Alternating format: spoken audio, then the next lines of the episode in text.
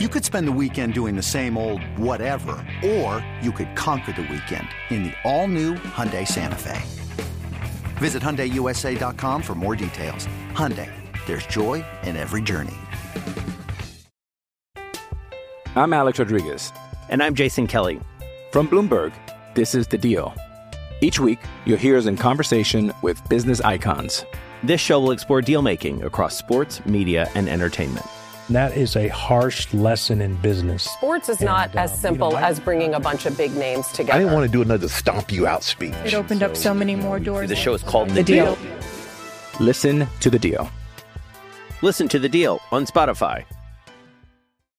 With threats to our nation waiting around every corner, adaptability is more important than ever. When conditions change without notice, quick strategic thinking is crucial. And with obstacles consistently impending, Determination is essential in overcoming them. It's this willingness, decisiveness, and resilience that sets Marines apart. With our fighting spirit, we don't just fight battles, we win them. Marines are the constant our nation counts on to fight the unknown. And through adaptable problem solving, we do just that. Learn more at marines.com. This is Inside Purple and Gold. Welcome back to Inside Purple and Gold. I'm Dane Mizutani alongside Tom Schreier. We're recording late as hell Sunday night. Viking season's over. Yes, they allowed 31 points to the Giants. They allowed 31 points to Daniel Jones. And I'm not going to take like pot shots at Daniel Jones because if we've talked about how Kirk Cousins has taken steps forward yeah, this season, yeah. Daniel Jones has taken gigantic leaps forward this season. Um, he is a good quarterback in the league. Mm-hmm. That being said, the Vikings defense made it easy on him today. Um, Ed Donatell, it's been a problem all year. Mm-hmm. Um, not almost not knowing when to send pressure uh, and then yeah. it's either not sending pressure or not knowing when to send pressure. That that kind of reared its ugly head a handful of times this season, um, and especially tonight in, in you know in in the wild card game.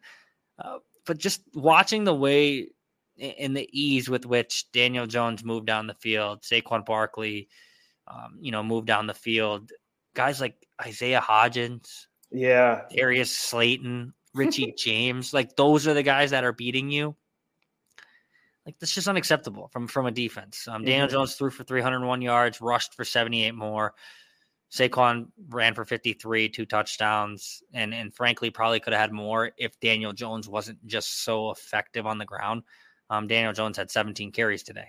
Um, and, and to Tom's point earlier in the show, it was Brian Daboll, Mike Kafka finding something that worked and going back to that well over and over and over again until mm-hmm. Ed Donatell proved he could stop it. Um, and he couldn't.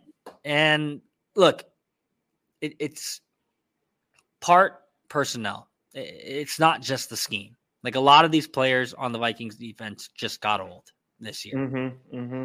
There was one play in particular, and it, it, it's not fair to just kind of pin this play and, and, say like this is a microcosm of the season, but it sure felt like it to me. Uh, Matthew Breida takes a jet sweep. Danielle Hunter has him lined up, gets hands on him, can't chase him down, mm-hmm. and then in that same moment, Harrison Smith gets hands on Matt Breida, can't chase him down, Mm-hmm. And then Eric Kendricks finishes off the tackle, and Matt Breida gets the touch or gets gets the first down. Yeah. So it's like those three players at every level of the defense did not make a big play. Then could not step up when when when the Vikings needed them. Uh, it just shows like the days of this defense being number one in the league, and you know the glory days of Mike Zimmer, like and and how mm-hmm. dear this defense used to be. Like obviously that's done. Obviously a Donatell scheme left a lot to be desired this season.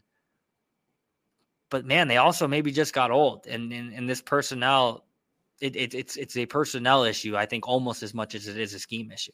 Yeah, so I mean, some of it is you're going. Eh, we talk about how Connell kind of benefits from being the anti-Zimmer, right? Um, yeah, I do yeah. think Donatell. We, you know, we have seen a great defense here, right? And uh, of course, yes. you have to go a little ways back, right? I mean, like it wasn't great for the last couple years, but um, you're going from the Zimmer almost perfection in 17, good enough in 19, um, to like, hey, Mike White looks pretty good. Mac Jones looked pretty good against this. Daniel Jones did the first time and in the playoffs. Um, you know, I think the teams that like tore him up and Um, you mentioned a lot of these older players, like Patrick Peterson hasn't been around as much, but you know, as much as I hesitate to uh, call him washed or say he's, you know, like he's slowing down because the Cardinals made that mistake or whatever. I mean, we saw that right in certain games. I think of the when he was playing against Amon, Amon-Ra St. Brown, and like he just didn't know what to mm-hmm. do with a mm-hmm. guy that good. So, um, I think some of this, I think we have to be like particular about how we break down the defense because setting aside the obvious thing, it's just not good enough. These gash plays that showed up in this game, another demon. We saw them a whole bunch in the um, in yeah. in the regular season, but um, they do not have the right guys. I mean, like you know, one of the things we're gonna have to learn about Kwesi, um, the GM, is how does he draft defensive players? Because he's gonna have to bring in. How do you get younger players that fit your scheme? You draft them, right? And like, can he do that um, readily? Um, with an offense that looks pretty ready to go with with a fan base that now has expectations coming off a 13 win season. Um, and I think the other thing is just at what point, you know, do you say, hey, thanks to uh, some of these guys? Like obviously Kendricks is beloved. How would you not, knowing his personality, how much he loves football, what he did in his prime? um, and what he's still capable of doing at times. How do you not love a player like that? I, am inclined to believe Harrison Smith just didn't benefit from being in this system. Like I think he was just used wrong. Um, but we have to acknowledge how old he is. I think he's the second oldest safety, and we'll see next year if that's still the case. He may be the oldest guy. It's you got to love Patrick Peterson. How vindictive he was against this Arizona Cardinals team. No one liked yep. and is going to be dismantled. Um, but where he's at with his age and how hard the cornerback position is as you get into your 30s. Um, and you can go down the line, even like Jordan Hicks was at times did fine as kind of a plug in or whatever. And like um, a lot of it is can you draft the guys into this scheme? Because if Donatell, and I'm sure we can talk, we can have the Donatell talk in a second here, but like if Donatell is gone, it doesn't change the fact that like I don't think you can just go change this again in the offseason. Like, I think it's going to have to be some version of the Vic Fangio scheme. There's a lot of guys that can coach that, right? But like, then you need the horses too. So I do think this is a combination of like Donatell probably being a little too conservative and not knowing when to blitz. And I think it's also maybe he's being conservative and not blitzing because he doesn't have the guys to do so. So, you know, we'll see what happens with Hunter. We'll see Za'Darius Smith, people fell in love with him and he looked pretty banged up. I don't know if this is injury related or he's just slowing down or a combination of the two. Um, there's a lot of guys on this defense who didn't live up to expectations. And the team has to honestly assess how much is it an individual player in this spot and how much is it the player was put in the wrong spot because of the scheme. And that's, you know, whether the defense is any good next year will be how they evaluate that. For sure.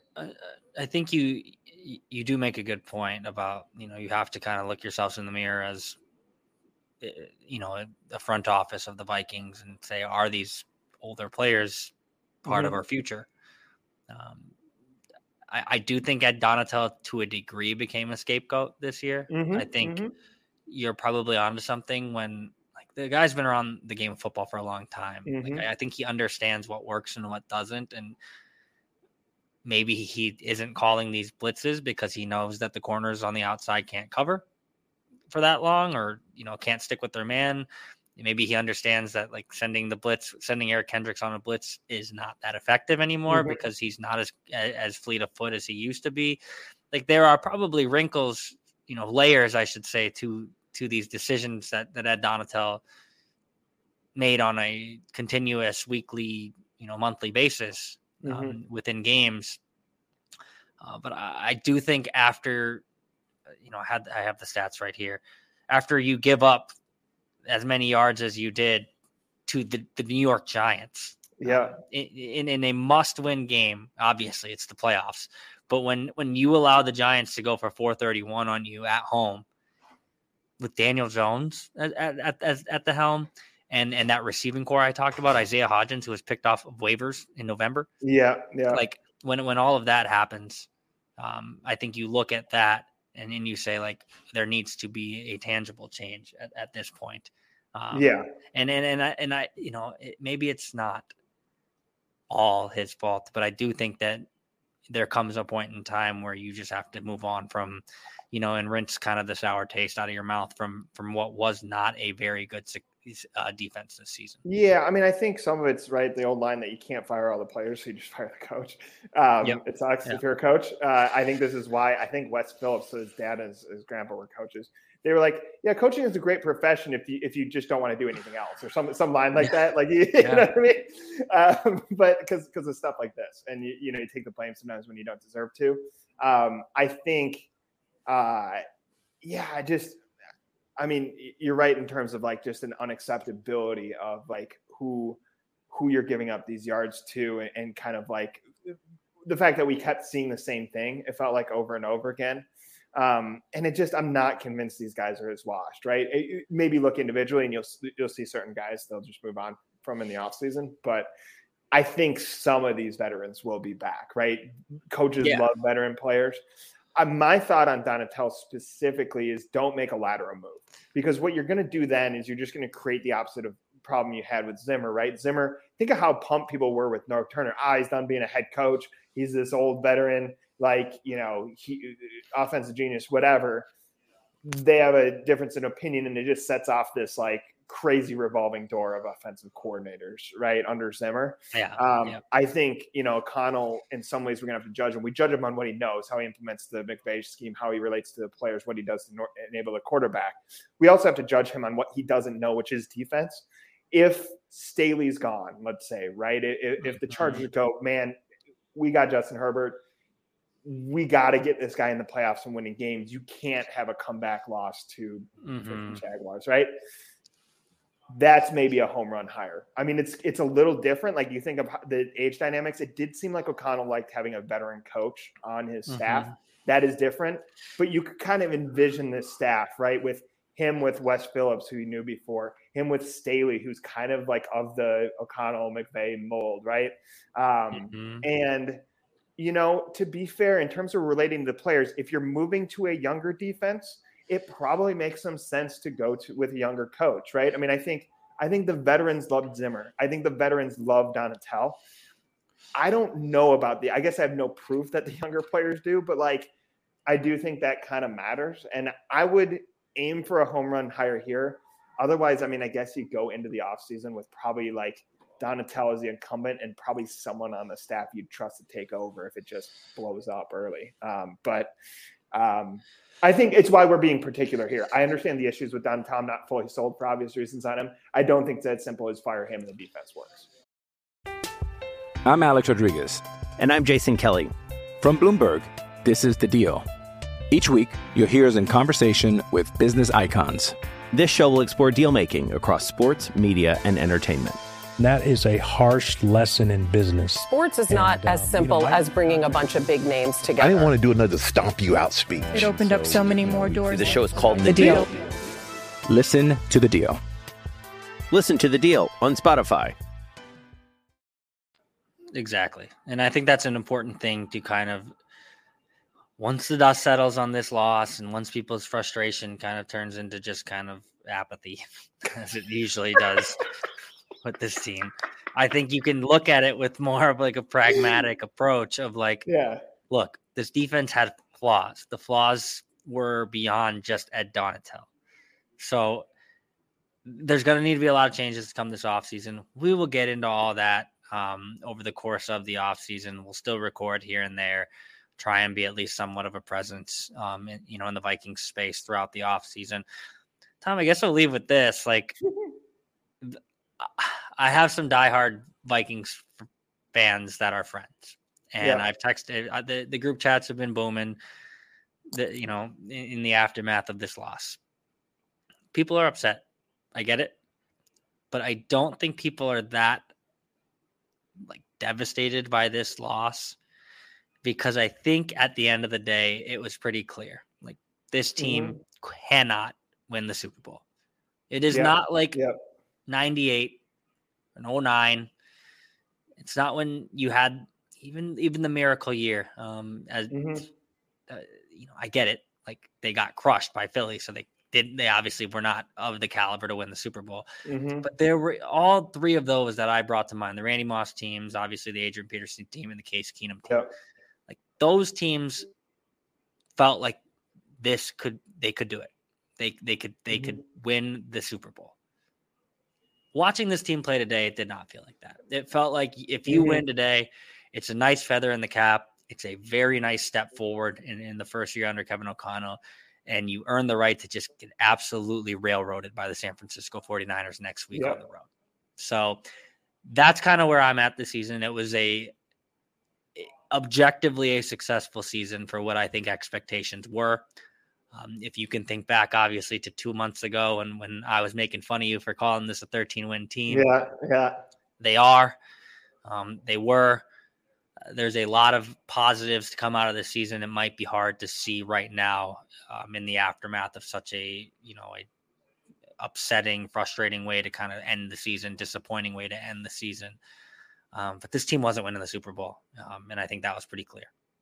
Yeah, I think you're right. I think the the question is how do you build on the foundation? Because I think their mm-hmm. like Pythagorean record was like eight and nine. I, I don't think yeah. this was an eight and nine team. Um, that you know we you have to acknowledge how bad some of these uh, losses were, but the bad losses did like warp the stats. Like like the fact that they bounce back every time, right? Lost to Dallas, beat New England. Um, I mean they snuck by Detroit after losing in Philadelphia, but like um, I don't think the Pythagorean thing is perfect, but like if we treat this like a 10 win team, we go, okay, the foundation is you're going to battle two other teams for the for the division, right? I think Detroit's mm-hmm. legit. I think Detroit's going to get good. Here's the other thing about Detroit. They have a similar problem. They got to fix the defense. Um, yeah. And and with look at Green Bay. I mean, people because we have uh, zone coverage. We ha- we cover Packers and Vikings the Packers writers we have and the people that read the site want to burn down Joe Barry's house. Like, like we literally yep. actively have to tell them stay away from Joe Barry's place of residence. But I think there's a reason why Matt LaFleur, a perfectly brilliant coach, who, by the way, very familiar with 13 win records, right, um, is sticking with his guy there. There is something to be said about continuity. There is like defenses change as offense has in the NFL. Um, but it's I think it's gonna be really interesting to see three teams on different trajectories, given where Rodgers is at his career, given the uncertainties that Detroit has, including uh, although Goff's been better, Goff and just like where their defense is at. The Vikings enter next season in the mix. They're not the front runners in the NFC North in my mind, but that is a foundation to build off of. And now it's an arms race. How quickly do you get the quarterback you need or Cousins to be where you're at? How quickly do you fix the defense? how quickly do you assure that you have weapons around Justin Jefferson? Because there are games he's going to be taken away, although he has not reached his prime, and maybe in his prime he literally won't be able to. But I guess that's to be seen.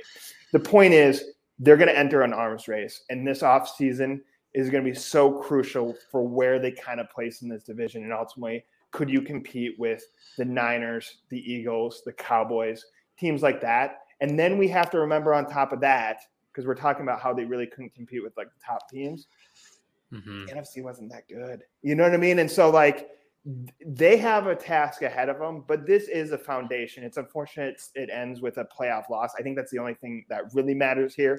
I think we'd feel a little different if they won a playoff game, but um, they have a foundation. And you know what? These guys are vindictive. Like professional athletes just are. And if they come out upset, the ones who are back next year, that they got beat by the Giants at home, more power to them. Sometimes they need something bad to happen, right? A loss like this in order to come back with a full head of steam. So um, this is on a lot of people. It's not just on Attell. Like O'Connell can improve play calling.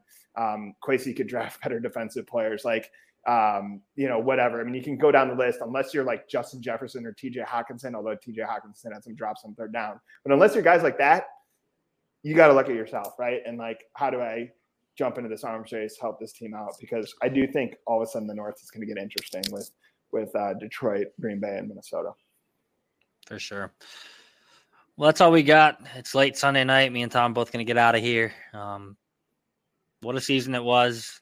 As we kind of led the season, led the show off. Like it's weird to say it's over, uh, but it is. And we'll be watching playoffs kind of with nothing to write about from a Vikings perspective moving forward we will be in touch though. Um, it, has been really fun, kind of talking about the Vikings. You know, three times a week. Um, You know, it's it's been a fun season to cover. It's been a fun season to kind of break down, and we really appreciate you guys listening. Um, I'll leave it there for Tom Schreier. I'm Dane Mizutani. We are signing off from US Bank Stadium. We will talk to you later.